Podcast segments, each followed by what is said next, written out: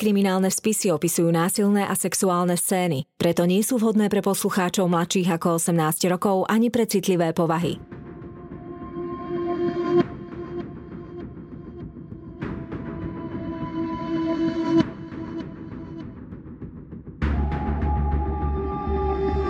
Spáchali ťažký zločin a pred spravodlivosťou sa im nepodarilo skryť. Na ich prípadoch pracovali len tí najlepší vyšetrovatelia. Každý z nich má v policajnom archíve svoj spis.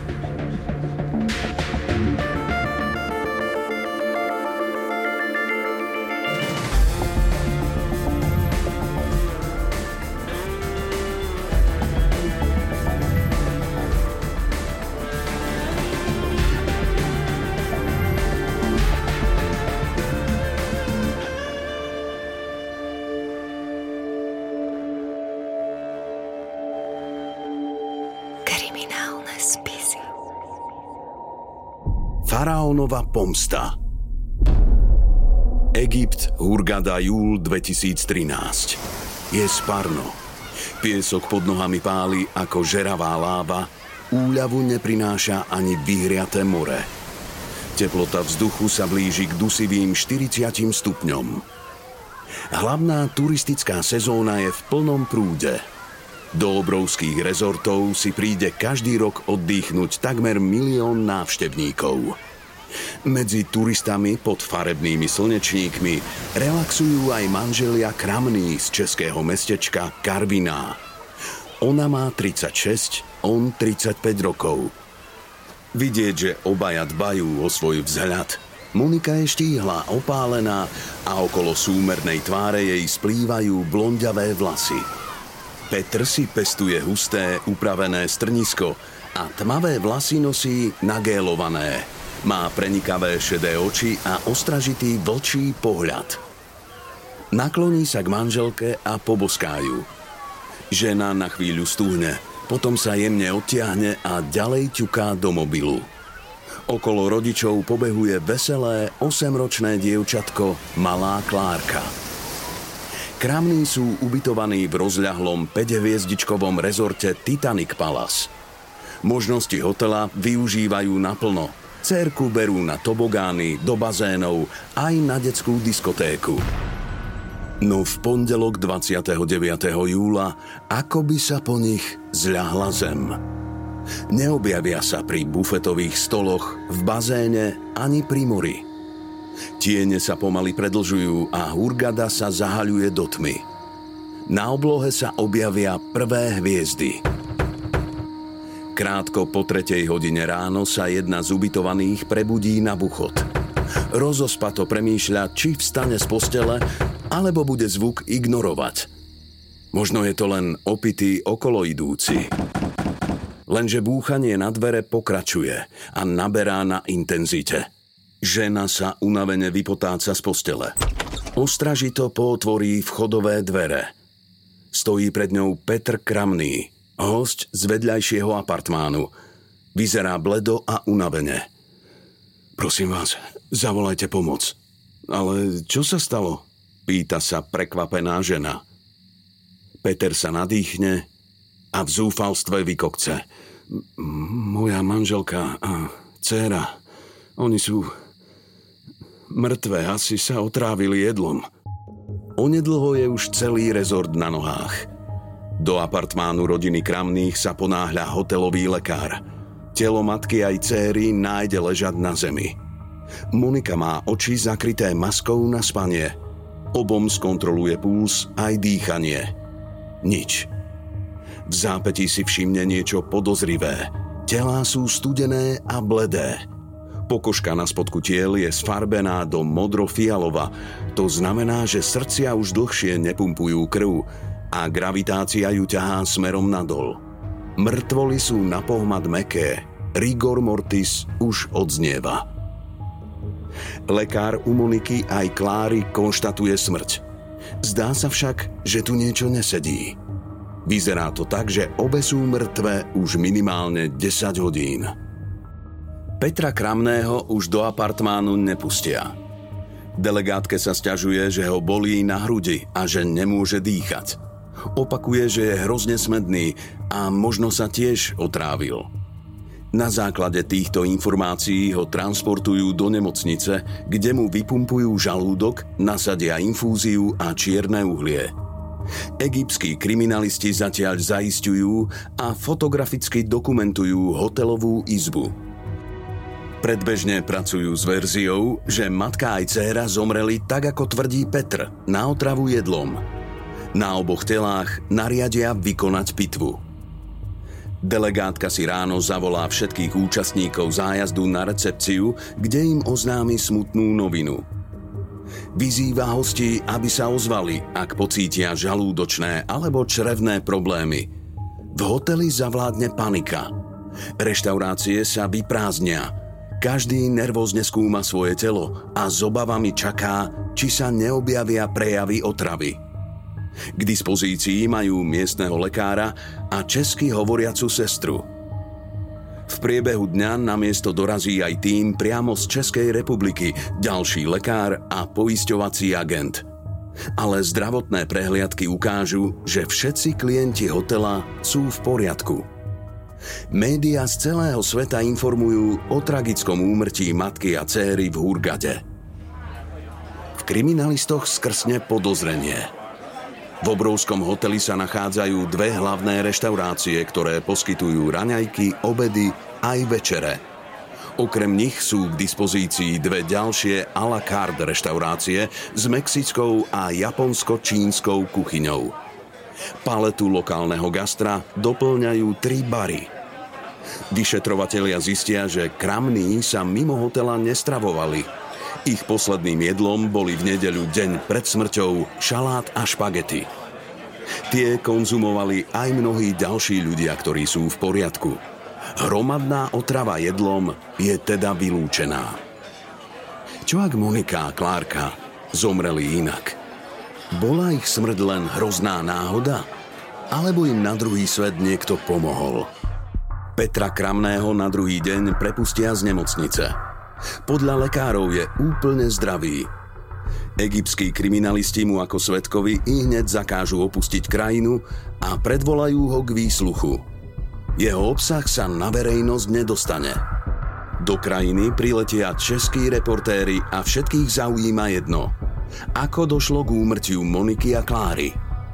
Petr sa ubytuje v inom urgackom apartmáne, oblečie si čistúčké tričko, upraví si strnisko a nagéluje tmavé vlasy.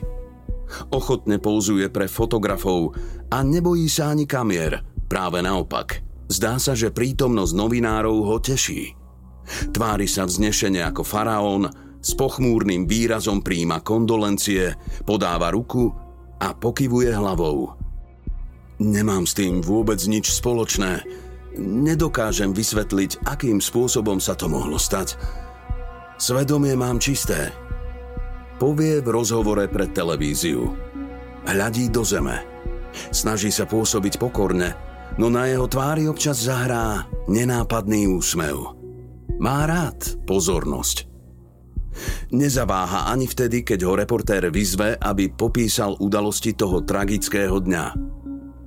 Petr podrobne a ochotne rozpráva. Vraj všetci traja, on, žena aj cérka, už od rána cítili slabosť, zvracali a hnačkovali. Dohodli sa teda, že nepôjdu na pláž a zostanú ležať na izbe. Predpokladali, že ide o tzv. faraónovú pomstu, bežné ochorenie spôsobené invazívnymi baktériami. Monika aj Klára údajne užili liek Antinal – on sám si ho dal až o dve hodiny neskôr. Rodina strávila celý deň na striedačku na záchode, pri umývadle a v posteli s kýblom v náručí. Pomaly sa blížil večer a zdalo sa, že lieky zaberajú. V jednu chvíľu nám dochádzali tekutiny, ktoré sme mali na izbe. Hovorím manželke, aby zašla po vodu. Ona, že nie, že nejde. Že je jej zlé. Hovorím, že mne je stokrát horšie, ale aj tak som vstal. Poukazuje na svoje trápenie a silu kramný. Vysvetľuje, že jeho cesta po vodu trvala približne 7 minút. Vracanie, hnačkovanie a doplňanie tekutín potom pokračovalo ďalej až do noci. Približne o tretej ráno údajne vstal z postele a napil sa poslednej vody, ktorá im zostala. Zdalo sa mu zvláštne, že v nej cítil príjme z koli. Aj tak som to vypil, lebo iný nápoj nebol. Okamžite som to vyvracal. Des, ktorý ho zachvátil po návrate do postele, dramaticky a do najmenších detajlov popíše aj ďalším televíznym reportérom – Ľahol som si vedľa céry a hovorím, nech sa trochu posunie, že mám málo miesta. Chytím ju za ruku a ona bola úplne ľadová. Nedokážem si vysvetliť, akým spôsobom sa to mohlo stať. Okamžite som zasvietil svetlo a zistil som, že je celá fľakatá, fialová. Takže som ju začal oživovať. Kričal som na manželku, nech vstáva že sa niečo stalo, ona ležala chrbtom k nám a vôbec nereagovala. Ja som dceru oživoval, dával som jej umelé dýchanie. V tom som buchol manželku po chrbte, nech vstáva. Ona nevstávala a ja som na ňu rýchlo skočil. Otočil som ju. Mala otvorené oči, otvorené ústa. Bola celá fialová. Tak som sa snažil dať jej masáž srdca, dýchanie z úst do úst, ale proste to nešlo boli mŕtve. Prípad v českých médiách divoko naberá na intenzite.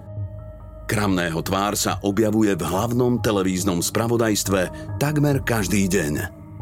Lenže v jeho tvrdeniach je niekoľko nezrovnalostí. Popisuje mŕtvý pohľad svojej manželky, no telo bolo nájdené so spacou maskou na tvári. O resuscitácii hovorí, ako by sa udiala na posteliach – Mŕtve telá však ležali na zemi.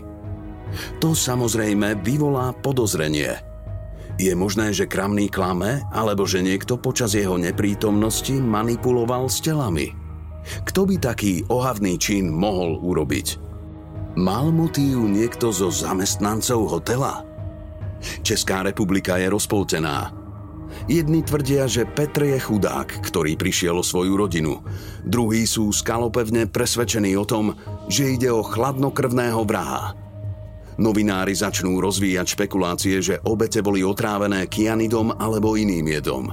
Všetci s napätím očakávajú výsledky z Egyptského ústavu súdneho lekárstva. Tie by do prípadu mali vniesť nové svetlo. Pitvu vykoná riaditeľ ústavu Valid Nagy. Do protokolu zapíše, že okrem malej modrinky na Monikinom stehne sú telá bez akýchkoľvek iných čerstvých úrazových zmien. Otrava jedlom je vylúčená. Nepostupovala by totiž tak rýchlo a agresívne. Toxikologický rozbor neodhalí žiadne podozrivé látky. Doktor však nevylučuje, že Monika a Klára zomreli na otravu jedom – Existujú totiž aj také jedy, ktoré bežná analýza neodhalí. Podľa odborníkov má tento záver jeden háčik. Klárka je o mnoho menšia než mama Monika. Otrave by teda podľahla skôr. Lenže obe zomreli približne v rovnakom čase. Ich smrť nastala minimálne 10 hodín predtým, ako to Petr oznámil. Je takmer isté, že ich niekto zavraždil. Je naozaj možné, že si Petr počas dlhého dňa na spoločnej izbe smrť svojej manželky a cérky jednoducho nevšimol? Prípadu sa snažia na diaľku venovať aj českí kriminalisti, no ich egyptskí kolegovia im to znemožňujú. Komunikuje sa s nimi ťažko. Dôležité informácie od nich prichádzajú oneskorene alebo vôbec – do krajiny nemôžu vycestovať a nedostanú dokonca ani výsledky pitvy. Dôvodov môže byť viacero. Miestna mentalita, korupcia či zložitá situácia v krajine. V tom období totiž prebiehajú protesty proti autoritárskému prezidentovi Mohamedovi Morsimu, ktoré vrcholia vojenským pučom. Vyšetrovatelia v Česku sledujú celú situáciu s obavami – Podarí sa tragické úmrtia Moniky a Kláry uspokojivo vyšetriť? Egyptskí kolegovia stále zanovito mlčia a zdá sa, že prípad zastal na bode mrazu. Záujem médií však nepoľavuje. Reportéri ochotne cestujú do Hurgady, a s Kramným robia stále ďalšie a ďalšie rozhovory. Počas svojho pobytu výrazne schudol, vždy je však upravený a nagélovaný, oblečený v čistom farebnom tričku. Zdá sa, že obrovská pozornosť ho teší. V niektorých videách je na jeho tvári badať jemný, samolúbý úsmev. Hovorí, že by sa rád vrátil domov. Vedie v cudzine už celé týždne. Rodina mu vraj posiela balíčky s oblečením a čokoládou. 5 týždňov po smrti svojej rodiny cíti Kramný masívnu podporu. Množstvo ľudí na internete je presvedčených o jeho nevine. Drží s ním aj veľa novinárov. Má však strach. Egyptiania ho z krajiny nechcú pustiť a stále nenašli žiadneho iného významného podozrivého. Preverujú personál hotela a zistia, že Petr sa s nimi hneď po príchode pohádal. Potýčku skúmajú ako možný motív, no nikto zo zamestnancov sa v ten deň nedostal k Klárke a Monike tak blízko, aby im ublížil.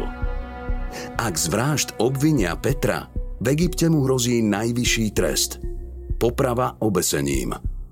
Chce sa preto čo najrýchlejšie vrátiť domov a dosiahnuť, aby na prípade pracovala česká, nie egyptská polícia. Kriminalistov z domovskej krajiny sa snaží už dopredu získať na svoju stranu. V Hurgade pre nich spoločne s televíznymi reportérmi natočí exkluzívne video s výpovedou. Je 7. august 10.33. Neustále musím premýšľať, čo sa v tej izbe odohralo a ako sa to mohlo nejakým spôsobom stať. Už po pár sekundách sa však výpoveď zmení na obviňovanie. Kramný sa snaží nenápadne naznačiť, že vrahom mohla byť Monika. Manželka sa ma niekoľkokrát za náš vzťah spýtala, keby sa mi náhodou niekedy niečo stalo, našiel by si si niekoho iného? Hovorí Petr. Viem o tom, že mala Facebook, kvôli nemu sme sa aj pohádali. Prišiel som na to, že tam má nejakých 57 neznámych chlapov, ktorých som v živote nevidel. Dal som jej na výber. Buď ja, alebo Facebook. Ďalej spomína, že Monika ustúpila a poskytla mu prístupové údaje na svoj profil. Zarazilo ho vraj, že v profile má uvedený status slobodná – Zmenil jej ho na vydatá. Ale keď si to takto dávam dokopy, neviem, či by bola moja žena niečoho takého schopná, že by nás chcela otráviť. Uzatvára svoju reč kramný. Dal by som ruku do ohňa za to, že nie. Neviem. Naozaj netuším. Českí kriminalisti dookola pozorne sledujú kramného mediálne výstupy – Petrovo verejné vystupovanie sa im ale zdá podozrivé. Požiadajú preto forenzných psychológov, aby na základe videí a článkov vypracovali jeho profil. Odborníci sa zhodujú na tom, že pravdepodobne ide o žiarlivého muža, ktorý potrebuje mať nad svojou partnerkou kontrolu. Súdny znalec Jiří Jelen hovorí, z obsahu cítim sebalútosť, typickú pre narcistické, sebastredné, disociálne poruchy osobnosti. Manželku hodnotí pozitívne, ale hneď si pripravuje pôdu pre obhajobu. Ona bola tá, ktorá hovorila, že tu možno nebude. Osobnosti Kramného. Sú u neho pozorovateľné črty narcizmu, egocentrizmu, povrchnej emotivity. Často pripisuje svoje názory iným a nie je dostatočne empatický. Je submisívny a mimoriadne túži po popularite. A čo je dôležité, nie sú prítomné známky traumy po strate rodiny. Petr K. pritom svoje manželstvo opisoval ako spokojné, štandardné, plánovali si druhé dieťa a po dovolenke sa chceli presťahovať do väčšieho bytu bytu. Úplný opak však tvrdili kamarátky manželky Moniky. Vo vzťahu bola dlhodobo nespokojná, údajne sa ho dokonca bála a mala v pláne podať žiadosť o rozvod. Podľa obžaloby si Peter K. uvedomoval prehlbujúce sa odsudzenie s manželkou. Bál sa poníženia a krachu tohto manželstva a je možné, že plánoval rozšírenú samovraždu, typu nebudeš moja, tak nebudeš vlastne nikoho. Tento typ rozšírenej sebevraždy je typický pre egocentrického jedinca. Taký človek je nadmeru citlivý voči vlastnému ja, voči vlastnému egu, ale zároveň je absolútne necitlivý voči okoliu. Ďalší znalec hovorí v súvislosti s Petrom, že by mohlo ísť o histrionskú poruchu osobnosti. Čiže hovoríme o zvyšnej tendencii k sebalútosti, takýto človek vie predviesť citové pohnutie, vie sa pretvarovať, hrať, dramatizovať. Psychiatrička hodnotí výpoveď Petra ako nedôveryhodnú, skôr vypočítavú a premyslenú. Ide o chladný kalkul. V auguste 2013 sa politická situácia v Egypte zhorší. Po zvrhnutí prezidenta Morsiho organizujú jeho podporovatelia masívne protesty. Vojsko zasiahne hrubou silou. V priebehu jediného dňa zmasakruje v uliciach Káhyry tisíc civilistov. Turisti masovo opúšťajú krajinu. Kramný nalieha na miestne orgány, aby mu dovolili návrat domov. Prokurátor jeho žiadosť zamietne, veď v hurgackých rezortoch vládne pokoj. Česká kriminálka kramného kroky pozorne sleduje. Z Egypta sa im konečne podarí získať pozostatky Moniky a Kláry. Zistia, že pôvodná pitva bola nedostatočná. Jej rozsah sa nedá porovnať ani s bežnou českou pitvou, ktorá nepredpokladá cudzie zavinenie. Požiadajú teda súdnych znalcov, aby vykonali autopsiu v plnom rozsahu. Napriek tomu, že v telách chýbajú niektoré orgány, českí lekári dospejú k iným záverom ako ich egyptskí kolegovia. Prikláňajú sa k názoru, že obe zomreli na zástavu srdca kvôli zásahu elektrickým prúdom – Svedčí o tom opuch a prekrvenie vnútorných orgánov, ako aj histologický nález na srdci. Ak človek zomrie takýmto spôsobom, väčšinou na jeho tele badať minimálne dve popáleniny na mieste vstupu a výstupu elektrického prúdu. Na Monikinej koži nájdu takýchto znakov viac. Zozadu na krku, nad kostrčou a na nohe – Klárka má popáleninu len jednu, na stehne. Prúd do nej mohol vstúpiť napríklad tak, že sa s mamou držali za ruky. Od tejto chvíle pracujú českí vyšetrovatelia s novou teóriou. Vrah zrejme zabíjal vopred pripraveným, neizolovaným káblom, ktorý zapojil do zástrčky za nočným stolíkom alebo v kúpeľni. O tejto verzii by svedčili aj ďalšie modriny nájdené na Monikinom tele. Tie mohli vzniknúť pri tom, ako sa zmietala v krčoch po páde v sprche. Rodina oboch Češiek môže konečne pochovať svoje milované. Rozhodnú sa s nimi rozlúčiť v úzkom kruhu, tak, aby sa medzi nich nedostali žiadni zvedavci a novinári. Okolo cintorína napriek tomu, ako súpy krúžia paparaci – Petr Kramný sleduje celý obrad cez internet z Egypta. 18. august, Karviná. Vďaka výsledkom pitvy sa českým kriminalistom podarí získať povolenie na domovú prehliadku v byte Kramných. Pri vstupe do tmavých, opustených izieb majú zovreté hrdlá. Je to domov ako každý iný. Pokojne by v ňom mohol bývať jeden z nich so svojou rodinou – Hľadajú čokoľvek, čo by mohlo svedčiť o motíve či spôsobe vraždy. Niekedy je ťažké oddeliť emócie od práce. Všade narážajú na oblečenie či hračky, ktorých sa už Monika ani Klárka nikdy nedotknú. Obývačke dominuje kreslo a gauč, na ktorom sa spoločne smiali a fotili.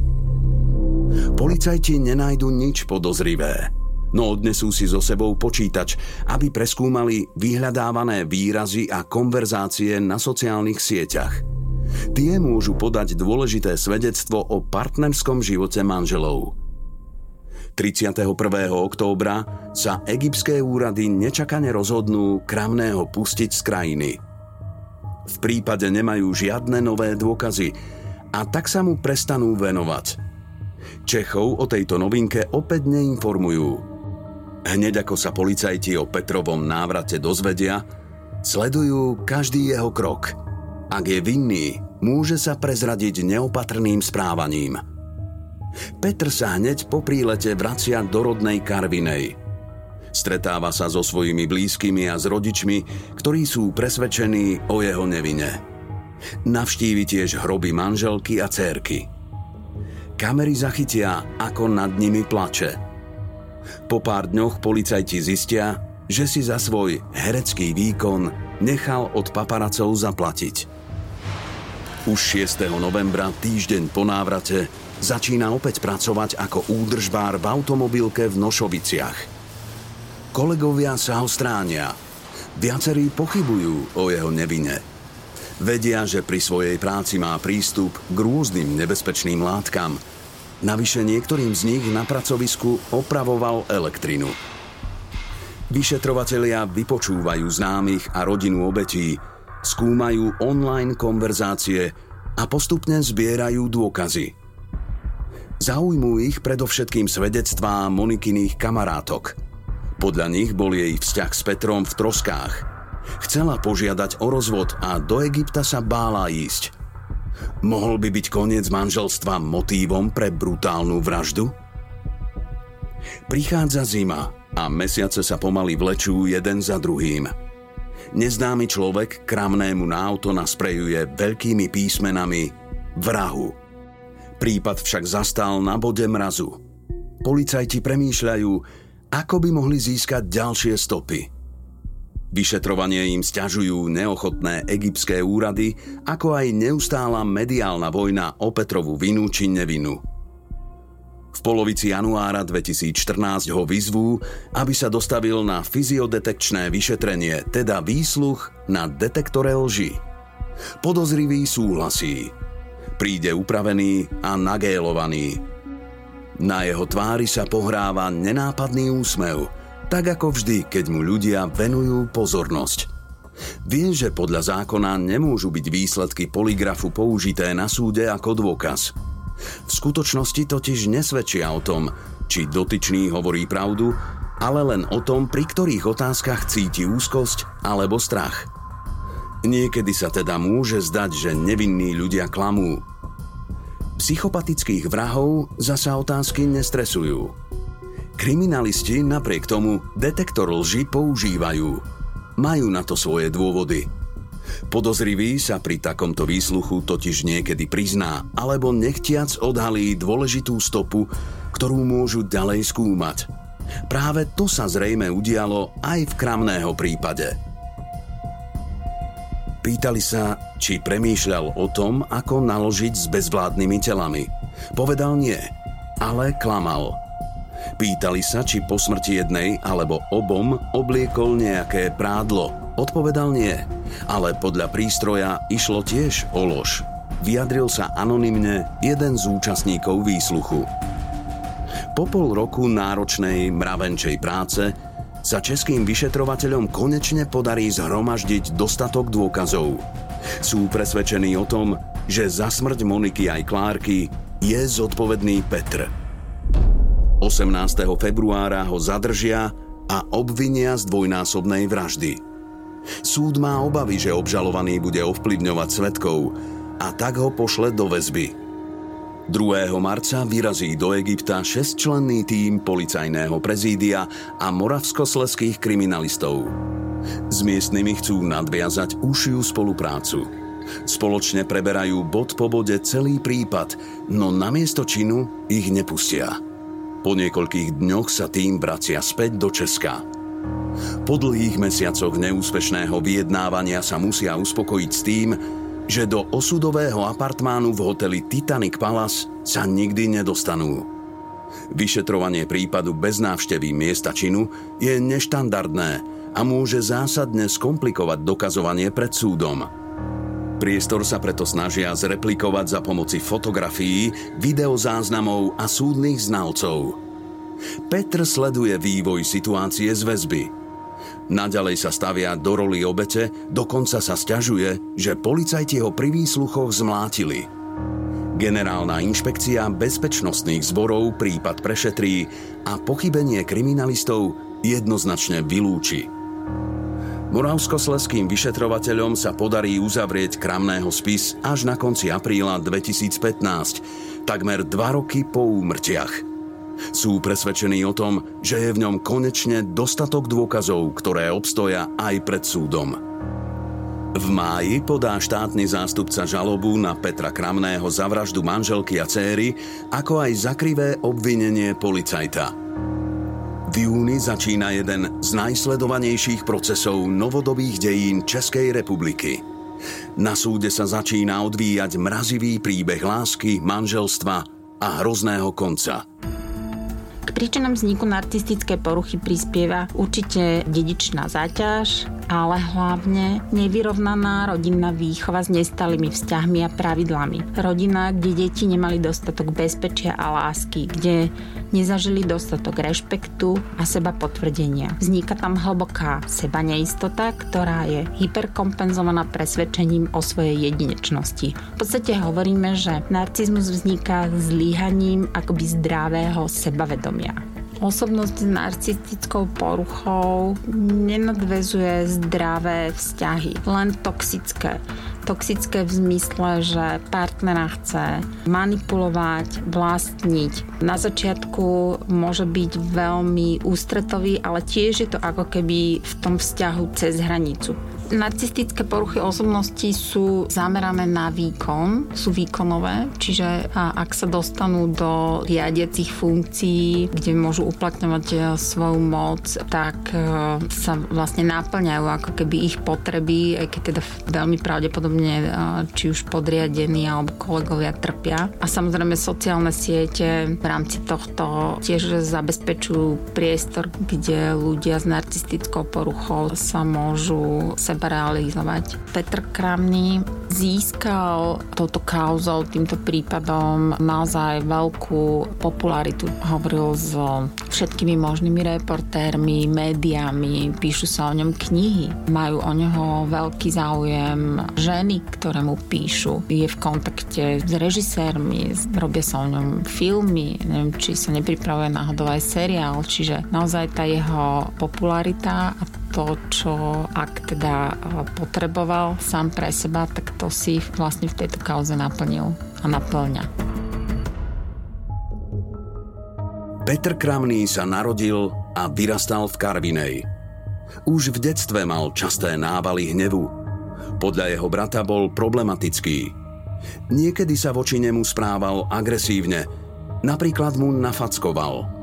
V rodine sa to vraj neriešilo – Napriek tomu, že často utekal zo školy, podarilo sa mu napokon vyučiť sa za strojára. V roku 1999 sa zoznámil s 18-ročným dievčaťom, s ktorým nadviazal vzťah. Bol usadlejší, opatrný, tichý a sporivý. Asi si myslel, že sa hneď vezmeme a budeme mať deti, čo ma vtedy pochopiteľne nezaujímalo, spomína. Mladá žena vzťah rýchlo ukončila, no Kramný to nechcel pochopiť. Buchol asi dvakrát hlavou o stenu, možno aj pesťou, ale inak nebol nikdy agresívny. Stále jej písal SMS-ky. Sledoval ju a keď išla von, či ju náhodou neuvidí s cudzím mužom. S Monikou sa zoznámil o tri roky neskôr na diskotéke v Karvinej. Začali spolu chodiť, no podľa kamarátok si ona novým chalanom nebola istá. Bol žiarlivý a kontroloval ju. Zároveň jej neprejavoval toľko nehy, koľko potrebovala. Bazíroval na svojej popularite a partnerky boli pre neho trofejou. Monika mala pocit, že ju chytá za ruku len vtedy, keď chce, aby ľudia videli, že mu patrí. Tri roky po začiatku vzťahu sa páru narodila dcéra Klárka – Rodičovstvo ich na istý čas zblížilo a tak sa napokon zobrali. Lenže cérka pomaly rástla a problémy v ich vzťahu sa prehlbovali. Nehodili sa k sebe. Monika bola temperamentná, kamarátska a veselá. Petr bol morózny a potreboval mať nad ňou neustálu kontrolu. Nemal rád, keď chodila von. Nútil ju, aby mu detailne popisovala, kde a čo robila, keď pri nej nebol. Nedokázal pochopiť, že nie je stredobodom jej vesmíru. Priepasť medzi manželmi sa prehlbovala. Monika sa začala obzerať po iných mužoch a Petra niekoľkokrát podviedla. Je možné, že manžel ju podviedol tiež. Rada sa fotila a kedysi mala dokonca ambíciu stať sa modelkou. Niektoré z týchto fotografií ho vytáčali do zúrivosti.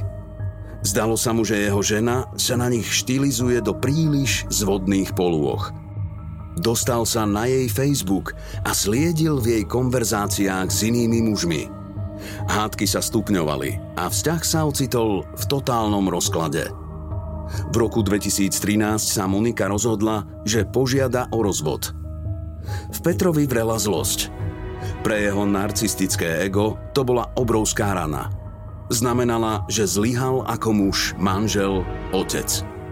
Poníženie, ktoré pre neho predstavoval rozvod, jednoducho nedokázal zniesť. Nikomu o tom nepovedal a ponáral sa stále hlbšie do svojich čiernych myšlienok. Uvedomil si, že takúto hambu neznesie.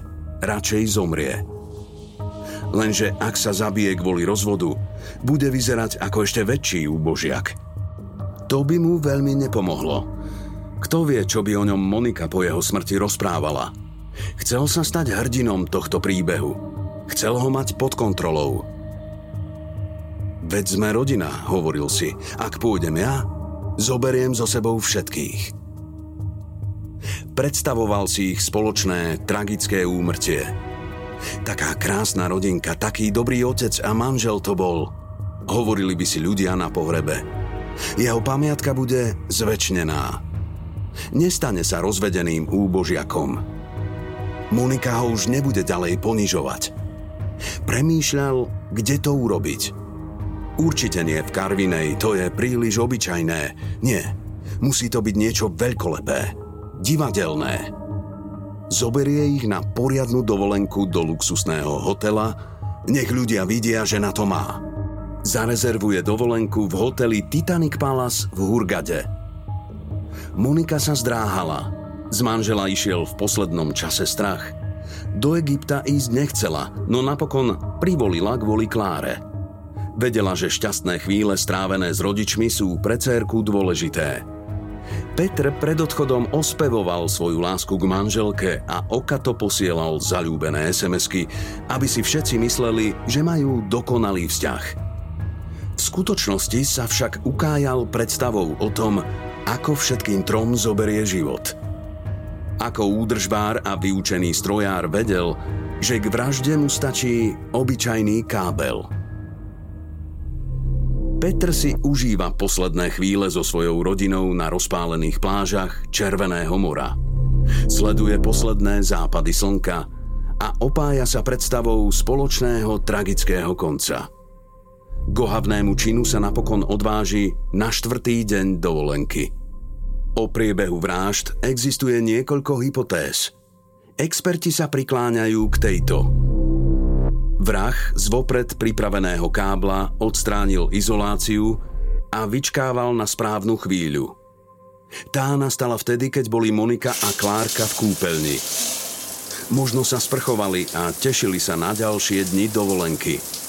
Lenže Petr sa už rozhodol. Toto sú posledné sekundy ich života. Kábel pripojil do zástrčky a v nestráženej chvíli pristúpil zozadu k nič netušiacim obetiam. Nádych, výdych. Nechránený drôt priložil Monike zo zadu na krk. Hrozný výjav sledoval ako v spomalenom filme. Telom jeho niekdajšej lásky preletel elektrický prúd. Cez ruku sa takmer okamžite dostal aj do Cerkin hotela. Obe spadli na chladnú, tvrdú dlažbu a zmietali sa v mučivých krčoch – do poslednej chvíle im mohol pomôcť, no neurobil to. Po pár sekundách bolo po všetkom. Monike aj Klárke sa zastavilo srdce. Zostali nehybne ležať na zemi. Ich oči ešte pred chvíľou plné života hľadeli do prázdna. Petr ich dovliekol do izby a obliekol. Ruky sa mu triasli. Nemohol si pomôcť. Mal pocit, ako by ho mŕtvý pohľad jeho manželky neustále sledoval. Natiahol jej na hlavu masku na spanie. Potom sa posadil a premýšľal. Naozaj to urobil? Je to skutočné? Smrť vôbec nebola taká nádherne tragická, ako v jeho predstavách. Keď išlo o iných, bol hrdina. No sám si na život siahnuť nedokázal. Preľakol sa a k samovražde sa už nedokázal donútiť. Viac ako pol dňa strávil sám v apartmáne pri mŕtvych telách. Svoj čin neľutoval. Namiesto toho celý ten čas premýšľal, ako by z celej situácie mohol vykorčuľovať ako obeď. Napokon si vymyslel rozprávku o trave jedlom. O tretej ráno zabúchal na dvere susednej izby a spustil obrovský medzinárodný cirkus. Pozornosť novinárov hladkala jeho doráňané ego. V novej úlohe mediálnej hviezdy sa vyžíval. Zložitá situácia v Egypte a nedokonalé vyšetrovanie miestnych orgánov mu hralo do kariet. Lenže Petr nebol veľký herec ani intelektuál. V jeho výpovediach sa objavovali diery a psychológom sa už jeho prvé samolúbe reportáže zdali podozrivé. On mal však pocit, že mu všetko vychádza. Predstavoval si, ako sa vráti do Česka opálený, schudnutý a s imidžom národného hrdinu – Hneď po návrate si našiel dve milenky. Rozdával veci po Monike a Kláre, príjmal peniaze od bulvárnych médií a nepôsobil dojmom zlomeného človeka. Ľudia od neho začali dávať ruky preč. Monikina rodina vo svetle nových a nových dôkazov postupne pochopila, že ich zať je vrah. Dokonca aj mnohí paparacovia, ktorí dlhé mesiace zanovito písali o jeho nevine, ho konečne prestali obhajovať. Počas súdneho procesu s Kramným zaznie aj posudok súdnej znalkyne z odboru psychológie. Usiluje sa o popularitu aj prostredníctvom ženy. Má strach z opustenia, do vzťahu potom vstupuje násilie, zlosť, nenávisť, hnev. Neschopnosť niesť stratu priazne, pocit bezmocnosti a sklamania môže vyvolať až vražedné impulzy. Obhajoba bojuje za kramného oslobodenie všetkými dostupnými prostriedkami. Do prípadu vnáša chaos a snaží sa diskreditovať vyšetrovanie. Najmä niekoľkých znalcov, ktorí popierajú závery kriminalistov a výsledky českej pitvy. Tí sú neskôr obžalovaní a uznaní vinnými za krivé výpovede – ich posudok sa od ostatných líšil v miere, ktorá nie je bežne odôvodniteľná odlišným názorom znalca. Dôkazy svedčili o zlom úmysle. Zhrnie súdkyňa.